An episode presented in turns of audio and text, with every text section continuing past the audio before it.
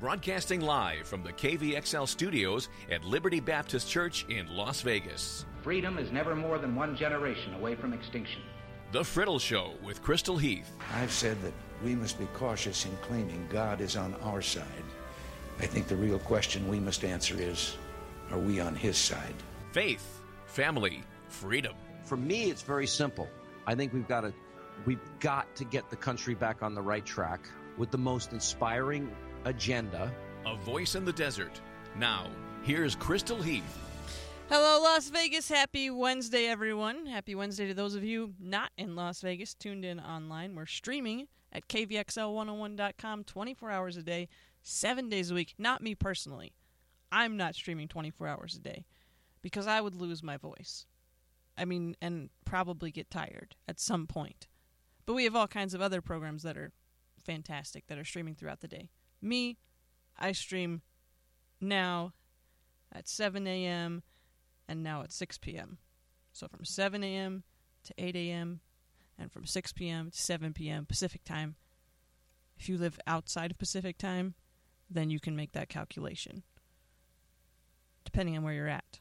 Two hours for Central, three hours for Eastern, one hour for Mountain Time, add it up, and you'll find me. It's it's not hard, really it can be confusing sometimes, especially when I explain it like that, backwards and forwards and all around meshed together. But it's not that hard. Common Core math. Now that can be confusing, though. So if you're trying to figure out the time zones and when you can listen to me using Common Core, sorry, probably not going to work out so well for you. Anyhow, you're listening to KVXL 101.1 FM Experience Liberty Radio in Las Vegas, coming to you live from Studio B at Liberty Baptist Church.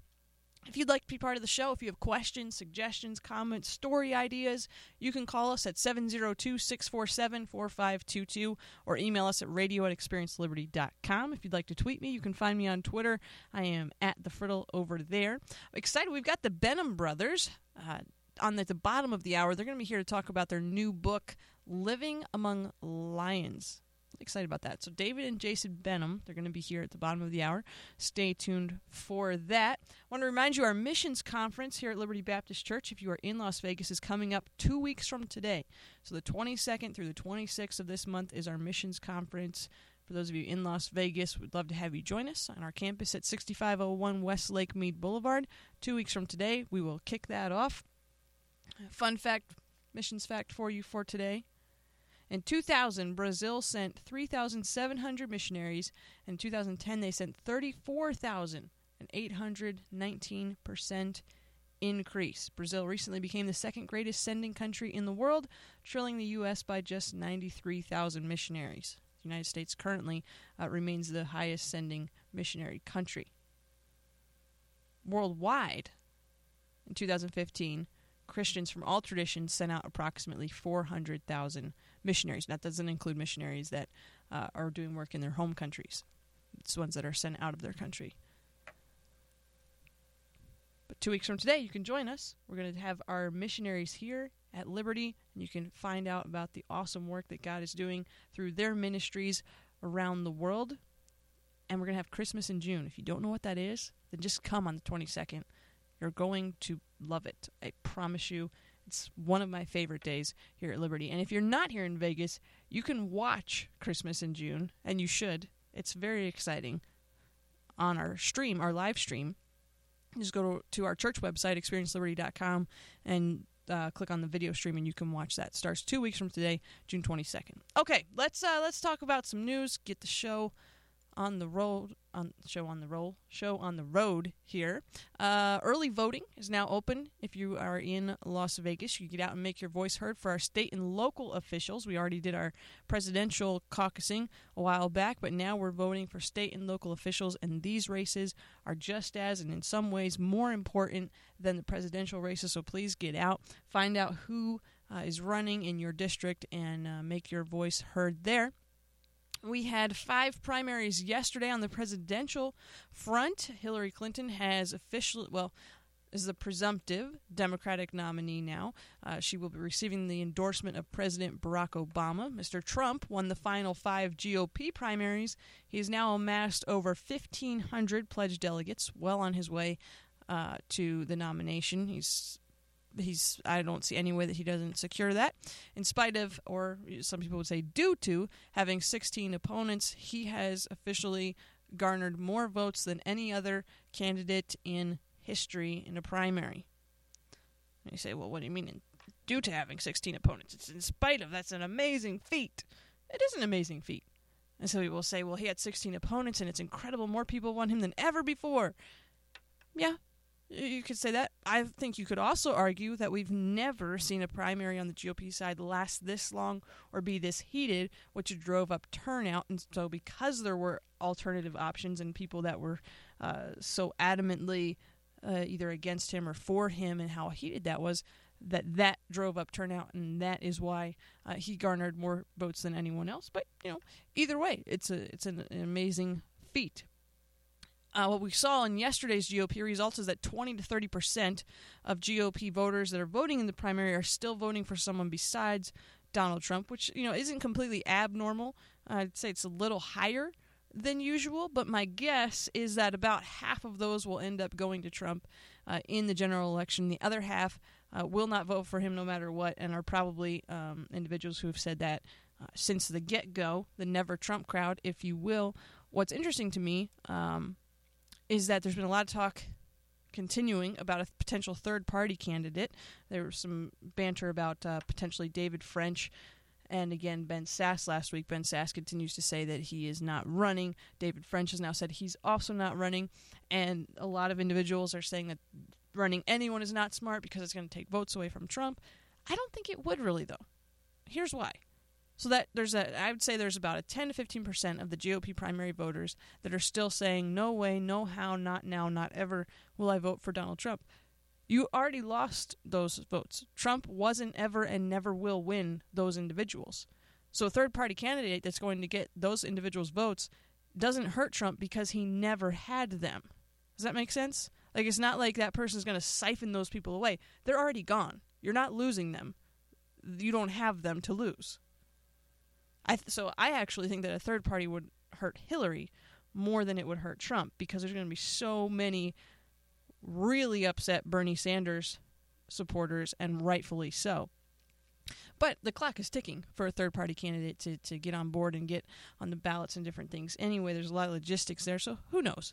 Uh, meanwhile, on the Democratic side, Bernie Sanders says he's not going anywhere, uh, as Hillary has presumptively clinched the nomination, is officially the first woman ever to receive the nod for president from a major political party in the United States.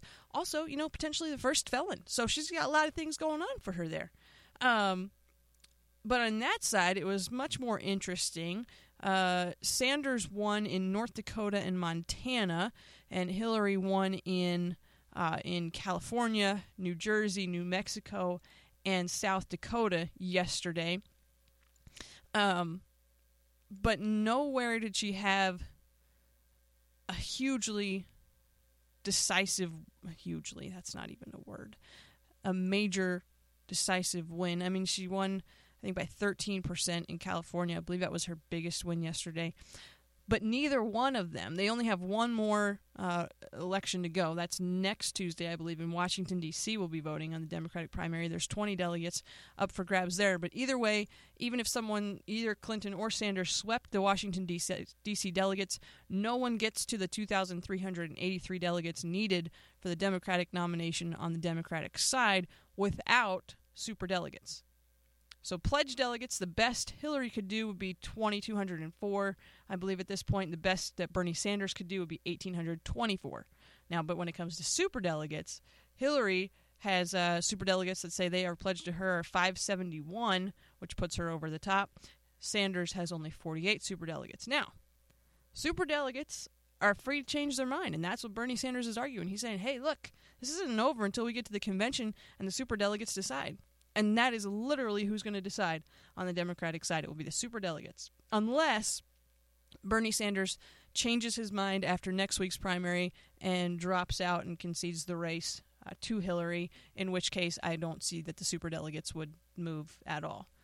I personally don't think that the super delegates would move anyway, at least not as many as Bernie would need. I mean, she's got uh, basically 400 more than what she would need for the delegates. I don't see 400 uh, of her 571 superdelegates that are saying they're going to support her switching to Sanders. I could see, you know, 50, 100, maybe even 200 at the most. But even then, it doesn't give Sanders enough to, to catch up. So, anyway, that's where things are at on the election side of things. Did you see the the the um the protesting at the Trump rally in San Jose last week? I mean, people getting egged, people leaving uh, bleeding and bloodied and wounded. Let me just tell you something about that, okay? regardless of what you think about Mr. Trump, if you support his politics, if you don't like what he says, or if you do like what he says, these aren't even protests. What these are are riots. Okay, protesting is what Martin Luther King did. Protesting is what happens every year at the March for Life in Washington D.C. It's peacefully expressing opposition. What's happening at Trump rallies, those aren't protests. And we're legitimizing these people's actions by calling them protesters. They're not protesters. They're rioters. When people are leaving bloodied and getting egged and there's police making arrests, that's not protesting. That's rioting. People are rioting at Trump rallies, and it's indefensible, inexcusable, un American, and it needs to stop. Stop with the rioting. If you want to protest, go for it. Make your sign, have a march, do whatever. But rioting is not cool, no matter how much you don't like Mr. Trump or whomever else. It just, it's not acceptable and it's politics. Okay, it's it's no one should be walking away from an event that they went to bleeding from their head because they happen to like this political candidate over another political candidate. That's just petty and unnecessary. And then you've got the Trump University lawsuit, which just keeps getting more and more ridiculous. I mean, I think that uh, Mr. Trump did not do himself any favors, obviously, when he uh, happened to mention that he wasn't thinking that the judge was being fair to him because the judge is of Mexican descent. Um, and then he proceeded to imply that any judge of Mexican or uh, Mexican heritage or of the Muslim faith would be fair to him. Not any of them. He didn't flat out say it, but he implied it and I don't think that helps his cause. But, you know, who knows? He said all kinds of things and still garnered more votes in any primary than any other person in history. So maybe it just doesn't matter with him. Um, but I think that the ads that you're going to see Democrats come out with, the more he says things like that, the more fodder he gives them, and it, it really is go- it really is going to come down to who is the least popular candidate because the two most disliked people in politics are the two people that are running and presumptively as the nominees for their respective parties. Hillary is the most disliked. Trump is the second most disliked. So it just is matters who who who claims the prize for second most disliked instead of first most disliked. It's really it, oh I've never seen anything like this in my short lifetime. I don't know. And and honestly, with the Trump University thing, is the judge biased against Trump? Probably yes. I mean, there's a lot of evidence there that says, yeah, you know, he's probably not the best person to be deciding this and he should have recused himself. All right? But then you look at the case and you say, was Trump University scamming people? Again, I would say Probably yes. If you look at the evidence and most of the testimony, it's hard not to say that there was some stuff going on there that maybe was not the best by way of, you know, real educational business. Uh, mm, um, I don't even know how to phrase it. So, I, on both sides of it, it's just it's ridiculous, and I think that Mr. Trump in in pointing that out is is doing two things. One, he's not people are no longer talking about if Trump University is actually a scam, which is what the case is actually about. So he's diverted the attention from that to is this judge biased against me, which in a way is really kind of smart. But now he's also positioning himself as potentially being racist again. So eh, maybe it's just a wash. I don't know. With Trump, I really just don't know. So let's go to our hello. Why didn't I see this on the news segment? Ready for this? From the Washington Times ISIS seeks to destroy Israel and liberate Jerusalem. Destroy Israel and liberate Jerusalem because, you know, they're the only freedom loving, freedom allowing country in the Middle East, so let's uh, liberate them from their freedom. With a media blitz, the Islamic State has set its sights on Egypt's Sinai Peninsula as the next shot at expanding its empire and establishing a base from which to attack neighboring Israel. The terrorist group's propaganda units have gone into high gear for recruitment this month to build a force in Sinai large enough to one day conquer Jerusalem, the same way its fighters overtook large parts of Syria and Iraq. Last week, Marine General Joseph Dunford, chairman of the Joint Chiefs of Staff, warned of the Islamic State's presence in Sinai, where the group may have placed as many as 1,000 terrorists. The general's concern is a signal that the U.S. faces another war front against the Islamic State, in addition to Iraq, Syria, and Libya.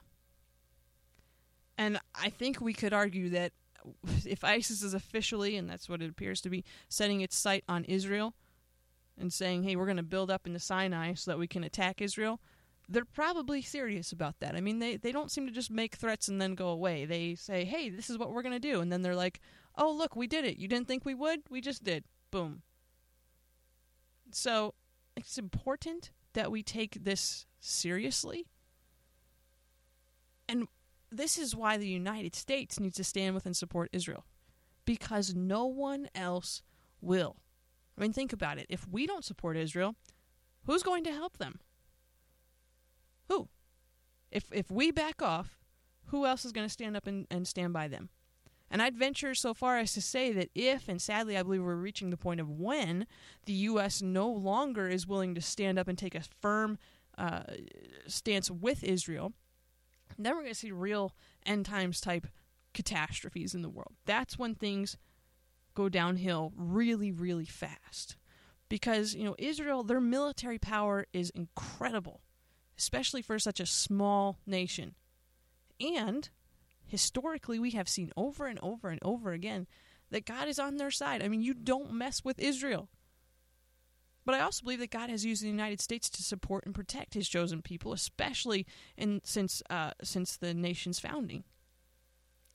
But if the United States takes a step back, remember that every single nation around Israel wants them gone, wiped off the map completely. They don't want more of the Gaza Strip. They don't just want the Golan Heights, they want them gone forever. And radical Islam surrounds this tiny country, which again is the only beacon of freedom and liberty in the Middle East. And what do you think is it that keeps these nations in check at all right now? I mean, Israel's under constant threat as it is. But what do you think holds any of it back? Is it Israel's missile defense system? I mean, why do you think that these countries refer to the United States as the Great Satan? And not the country. I mean, obviously, that's not like official policy for any country in the Middle East necessarily. But if you listen to what their leaders say and what their people believe and what they teach their children, we're the Great Satan, okay? I mean, and sure, it's because our women can drive and wear pants, but it's also because we are on Israel's side. And if we take a step back, where then are the consequences to these terrorist states that will go after Israel with a vengeance as soon as we are no longer 100% ready to assist them? It's going to happen. That's why we have to stand with Israel because if we don't, no one else will. And when we go away, Israel is left alone to fend for themselves. That's why I stand with and support Israel. And I hope you do too. God loves the nation of Israel. We're commanded to pray for the peace of Jerusalem, and I hope you do that every single day. Because I'm, I mean, I could be wrong, but I'm guessing if your neighborhood was under constant terror threat, if you never knew if you go to the market and get blown up or if your kids were going to have to run to the bomb shelter three or four or five times today during school, you probably want someone praying for you too. So don't forget to pray for Jerusalem, pray for Israel. Today's programming is brought to you by Krispy Kreme Donuts fundraising opportunities. Krispy Kreme fundraisers are available year round. They can take place over one to two days or one to two weeks. If your educational, religious, community, or charitable cause is looking for a fun way to meet your financial goals, Krispy Kreme can help. Krispy Kreme provides free fundraising materials for your use. You can visit krispykreme.com slash fundraising or your local Krispy Kreme to learn more.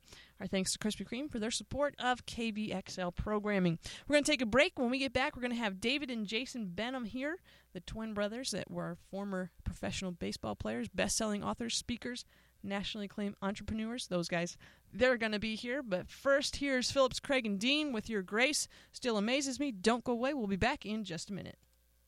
And welcome back. You're listening to The Friddle Show on KVXL 101.1 FM Experience Liberty Radio here in Las Vegas. We're very blessed today to have David Benham is on the line with us. David, how are you? I'm doing well, Crystal. How are you today? I'm doing well. So uh, Jason apparently is is just not, you know, not feeling it today, huh? Yeah, I could not get a hold of that guy. You know, he's my twin brother. We've been together for 40 years, and Mm. it's not like him to to miss an appointment. But you know what? You got the better twin of the two, so uh, everything's okay. no, it totally is. So you guys are uh, your former professional baseball players, best-selling authors, speakers, nationally acclaimed entrepreneurs. Uh, obviously, I think a lot of individuals know you from the little incident with HGTV a few years back that canceled uh, your show because of your commitment to biblical values. You've been on CNN, Fox News, Good Morning America, all, all over the place. So you know it's really cool when I'm like, oh if I get somebody that's been on CNN, Fox News, it's a good day, you know. I, so it doesn't matter if Jason doesn't show up. Just having one of you guys, I'm like, score. no, it's great. As a matter of fact, we were on ESPN outside the lines a couple weeks ago, Oh, nice. and they had asked us. They said, "Hey, listen, we want you guys to Skype in for an interview," having no clue that there was a senator from North Carolina that was live shotted in. So when I looked back at the interview, I was like, "Man, we look like idiots. We're on Skype, and he's in a live shot." Yeah, you gotta love media, right? Gotta love media. Yeah, that's right. So That's you right. got uh, you got this new book coming out the end of the month, June 28th, "Living Among Lions: How to Thrive Like Daniel in Today's Babylon." And we're actually going to be giving away a copy of it later this month, so everyone be sure to tune in for that. Uh, but so, okay, thriving like Daniel in today's Babylon. Let's start there. Let's start with Daniel in Babylon. For those that may not be familiar with the history there, tell us a little bit about Yes. who was Daniel, why is he in Babylon, and what was Babylon like when he showed up on the scene there. Okay, in a nutshell, an elevator on Daniel was he was a Jewish exile. He was a young man, more than likely a teenage boy, who was very committed to the God of Israel. And uh, and because his nation had sinned, his nation had turned their backs on God. They had chosen rampant idolatry with Asherah, which was sexual perversion, with Molech, which was child sacrifice. God said, "Okay, that's it. You're going into captivity." And so the Israelites were taking, taken into Babylonian captivity in three ways. Daniel and his three friends, Shadrach, Meshach, and Abednego, were in that third wave. They went into Babylon. And when they were in Babylon, that was a very pagan environment. As a matter of fact, in Scripture, over 300 times, any time that there's a reference to Babylon, it's talking about great evil hmm. and idolatry and perversion. So Jason and I, as we've been traveling around the country and and uh, been, been uh, just praying and, and talking with the other Christians, we find that the problem today in America is not the presence of darkness, it's the absence of light. You see, Daniel was light in the midst of a very dark culture. And I don't think we have to talk too much about the fact that our culture, morally and spiritually, is definitely darkening at a much quicker pace than we ever imagined here in America. Yeah, it definitely is. And one of your taglines, I saw you posted on Facebook the other day, is that no matter how dark it gets, we can still shine a light by being God's voice. But I think for a lot of people, they're like, well, speaking up is scary, though. I mean, what if they throw me in the lion's den? What then? That's right. And that's exactly why we wrote this book on Daniel, because here was a young man who, like many maybe millennials today, and even any person that would call themselves a believer in Jesus, has that feeling of, if I actually stand with courage, I could face lions, or as his three friends, I could face the fiery furnace. hmm And and yet they chose to stand. And and in the book, we go through three phases of their four lives, in particular with the life of Daniel. And it started with conviction, and it went from there to commitment, And lastly, it ended with courage. So when you have commit or conviction that transforms your heart and commitment that transforms your lifestyle, you will have courage that transforms the nation. That's that's awesome. That's so well said. And I think, you know, is that where the difference is? Is it that a lot of Christians today, a lot of millennials, as you mentioned, this is something that we're seeing more and more of where it seems like Christianity is sort of in survival mode in the United States right now. Like everyone's so focused on surviving that we're missing out on the thriving. We've, we've taken a step back into, I don't want to risk the lions, so I'm just going to survive. I'm going to hunker down with my family here. We're just going to pretend all this stuff isn't happening outside. But is That's it right. that we're not thriving because we're not making that difference because we're not taking that stand? Well, uh, it, it starts even before taking the stand. One of the ways to thrive, first and foremost, as you see in the life of Daniel, was in Daniel chapter 1 when, when Nebuchadnezzar the king, he's the most powerful king in the world at the time, brought him into his court. Basically, I mean, he took him into the White House and said, I'm giving you three years of a buffet of delicacies. You're going to learn the language of this nation. You're going, or this empire. You're going to establish and understand its customs. And yet, the Bible says in Daniel 1, but Daniel chose not to defile himself mm. with the king's meat. Now, scholars as they've studied this, and as Jason and I have studied this extensively, it wasn't just that he was refraining from a certain particular diet and having his own set of dietary laws. It was that he was refusing Babylonian assimilation in his heart, on the mm-hmm. inside of him. Mm-hmm. Here in America, we we are to be in the world, but not of it. And if we're going to take a stand in the world, we have to have convictions deep inside of our heart. We understand I am born again. I was born by Jesus Christ in my spirit. God is the ruler of, over the realm of mankind. I will choose to serve him, whatever the cost. Now, standing on that conviction, when the winds of culture shift and no longer favor those convictions, you will stand with courage, which is why we wrote our first book, Whatever the Cost, and that was our story. Mm. But now this book, Living Among Lions, is how, how to help you build your story, not just to survive, but to stand with conviction, commitment, and courage in today's darkening battle. You know, I think that's so good because we're living in a culture where standing by one's convictions now is considered not only just weird, but judgmental and condescending. I mean, we've reached a point where we're not only supposed to accept everything and everyone, but we're supposed to embrace it. We're supposed to embrace sure. the lifestyles and choices and decisions that we don't agree with. Acceptance is no longer enough. Now we're supposed to embrace it. But Daniel, I think that's a great point. You know, he was like, it's not just about the food; it's about the culture, everything. That's right. He said, I will not embrace. I will not embrace it in my heart first. And that's where really Satan steps in. And we talk about this in the life of Daniel. We have several chapters. Satan steps in through subtle compromises, personally here and there. Mm. When you begin to embrace embrace idols in your life, and it could be anything. An iPhone could be an idol. Sure. I've many times in my life I've had to repent, but but anyway, when we begin to embrace these things, we miss out on God's best for our lives. And so, one of the things that's important for us to understand, and we write about this in the book as well, in Matthew chapter 5, verse 11, Jesus, in his own words, said, Blessed are you when men persecute you and falsely accuse you. Now, that's mm. very interesting because false accusations out of even Jesus' mouth, he said those would come. And then you cross reference that back to what David said, King David, in Psalm 56 where he said, All day long they twist my words. You see, today's narrative and today's agenda will twist the words of Christians. If you take a strong stand, if you say marriage is between a man and a woman, or life begins at conception, you're now like, you hate gays and you hate women. Well, mm-hmm. nothing could be further from the truth. And if you're a Christian, speaking the truth and speaking it in love is is a command of the Lord. That's not just an option, that's a command. So when you speak it in love and yet they twist your words, then what many people do as Christians is we say, oh, well, I just don't want to say anything now because I don't want them to twist my words. Well, Jesus finishes Matthew 5.11 by saying, rejoice and be glad. Hmm. You see, when they twist our words, we should actually take it as a badge of honor that we're hovering over the target and we're speaking the truth, the only truth that will set people free. That's so, so well said. And, and you know, we've got, I think what most people remember about Daniel's life is that he was thrown in the Daniel's uh, in the Daniel's den, in the lion's den, and survived. And uh, you know that's it's a great story and it's what we hear in Sunday school. But Daniel's life was so much more than that. I mean, he made an impact in his culture because he chose to make and take that stand. So, what? That's talk right. a little bit about what were the results of Daniel not compromising.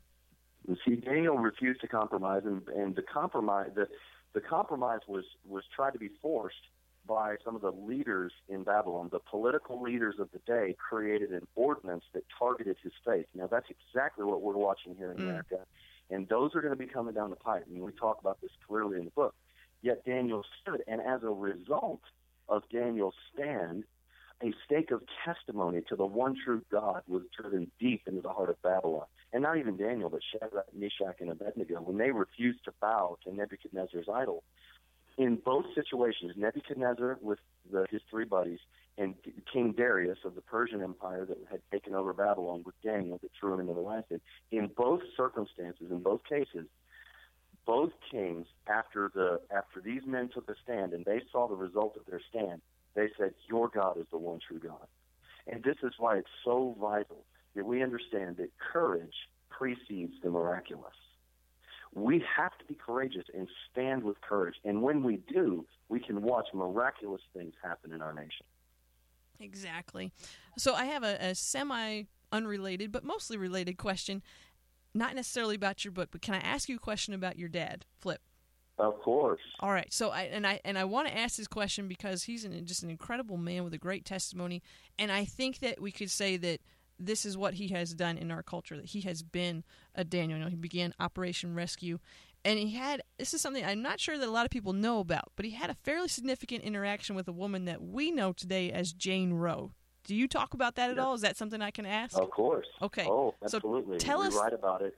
Tell us that story. We write, yeah, we write about it extensively in our first book, whatever the cost, and we also read references here, Li- Living Among Lions, because we're not issues fighters; we're kingdom advancers. In Mm. other words, it's not we just want to see everything made right here on the earth. We want to see people come to know Jesus. So, my dad, as a pastor in Dallas, Texas, when we were kids, he said, "My, my office next to the busiest abortion clinic in Dallas."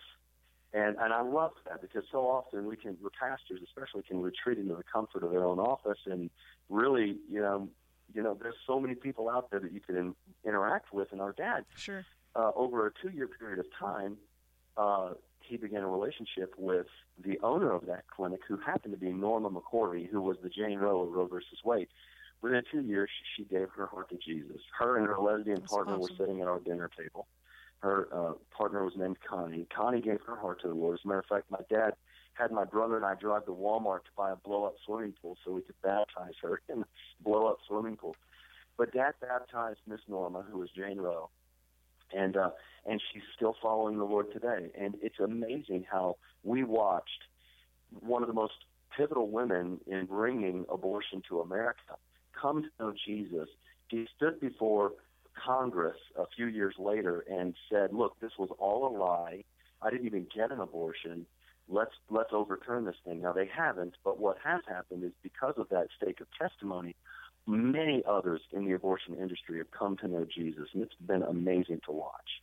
It really has. I just that to me is a phenomenal story, and I think it's a perfect picture of exactly what you guys are, are going for with uh, with whatever the cost, and now with living among lions, just taking that stand and actually and making a difference because you're not willing to compromise those convictions.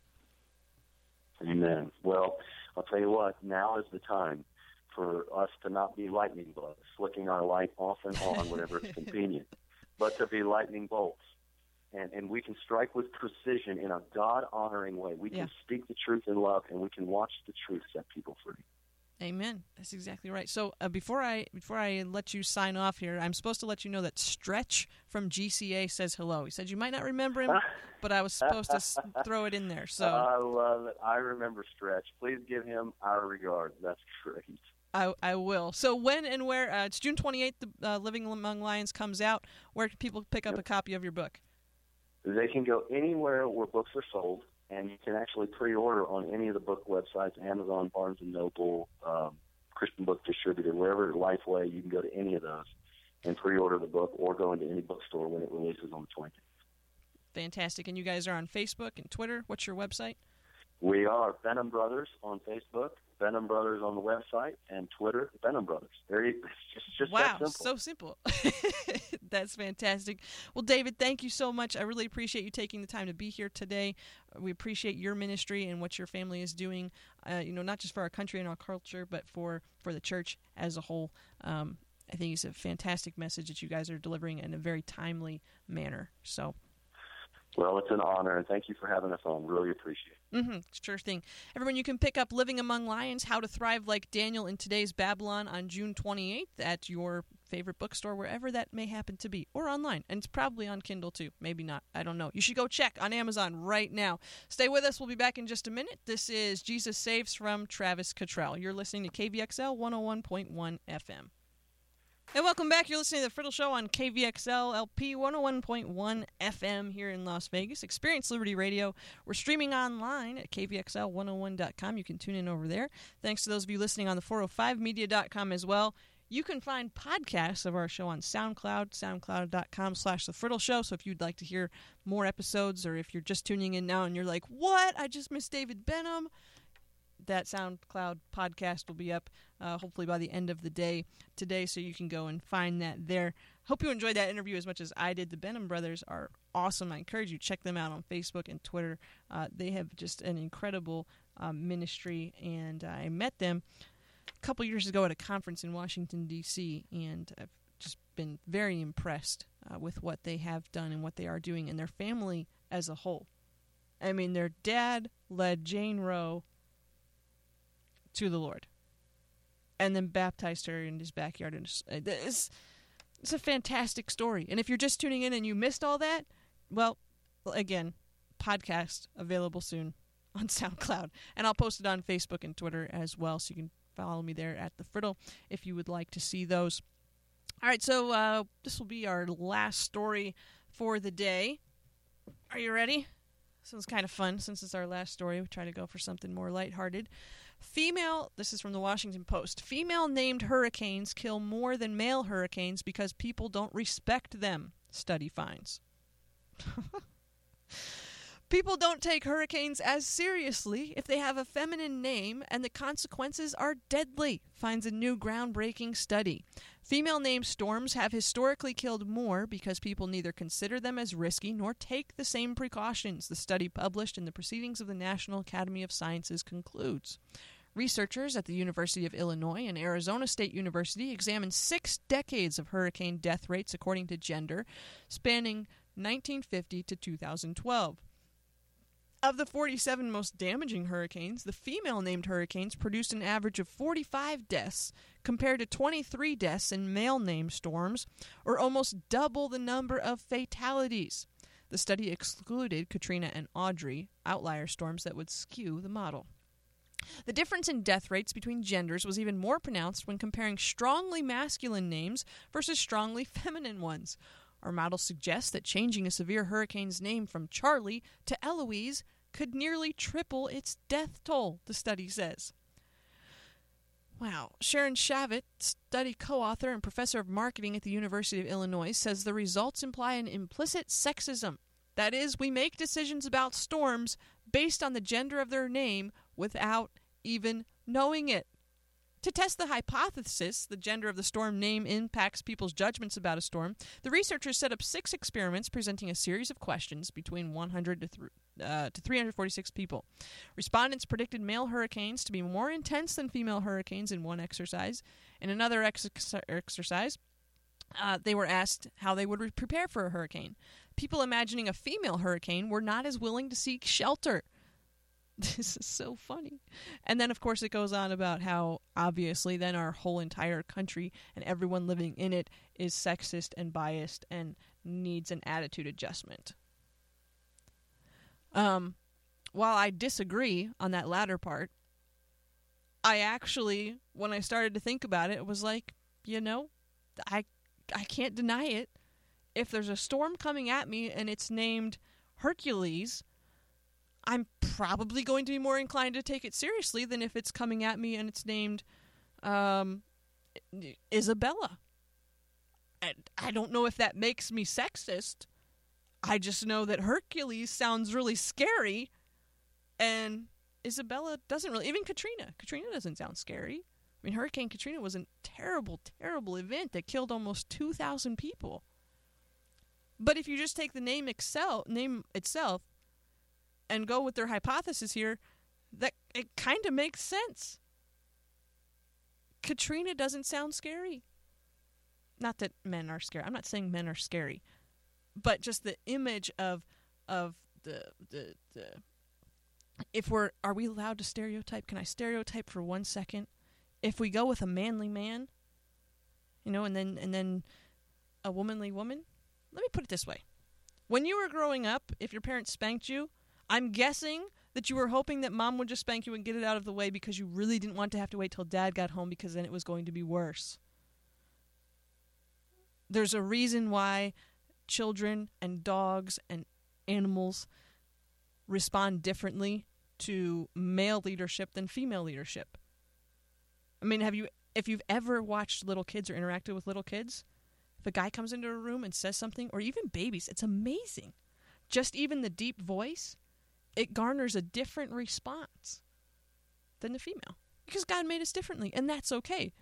But I think it's I I mean it's not funny, but I have a hard time not laughing at this article because if if this is what is being determined by science that we take storms more seriously if we give them a masculine name, then what science and culture says is our culture needs to embrace everyone and treat everyone equally.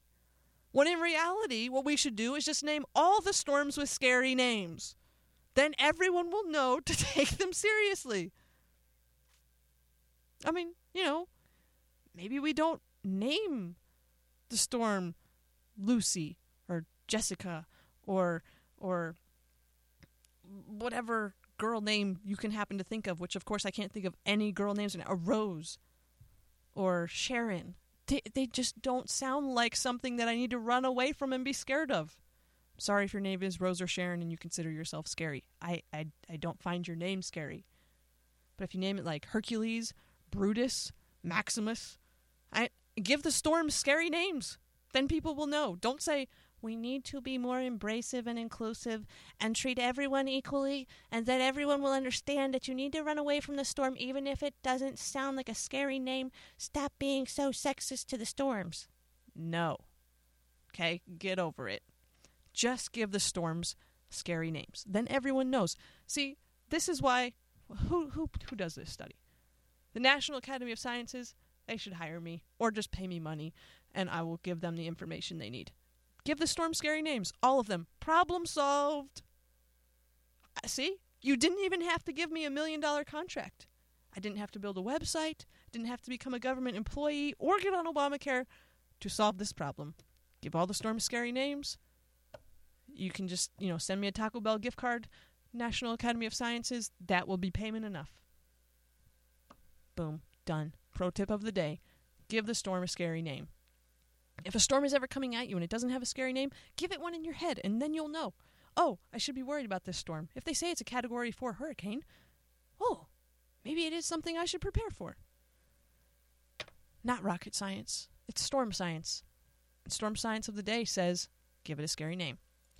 That's all the time we have left. Thank you for being here. This is KVXL LP 101.1 FM Experience Liberty Radio in Las Vegas.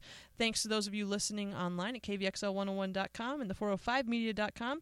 You can catch our podcast on SoundCloud. Somebody just said Hurricane Cruella de Vil. That that would be a good name. If we need a good uh, female name, that that would be a scary hurricane name. Good good call there. Good call there. Contributor to the show.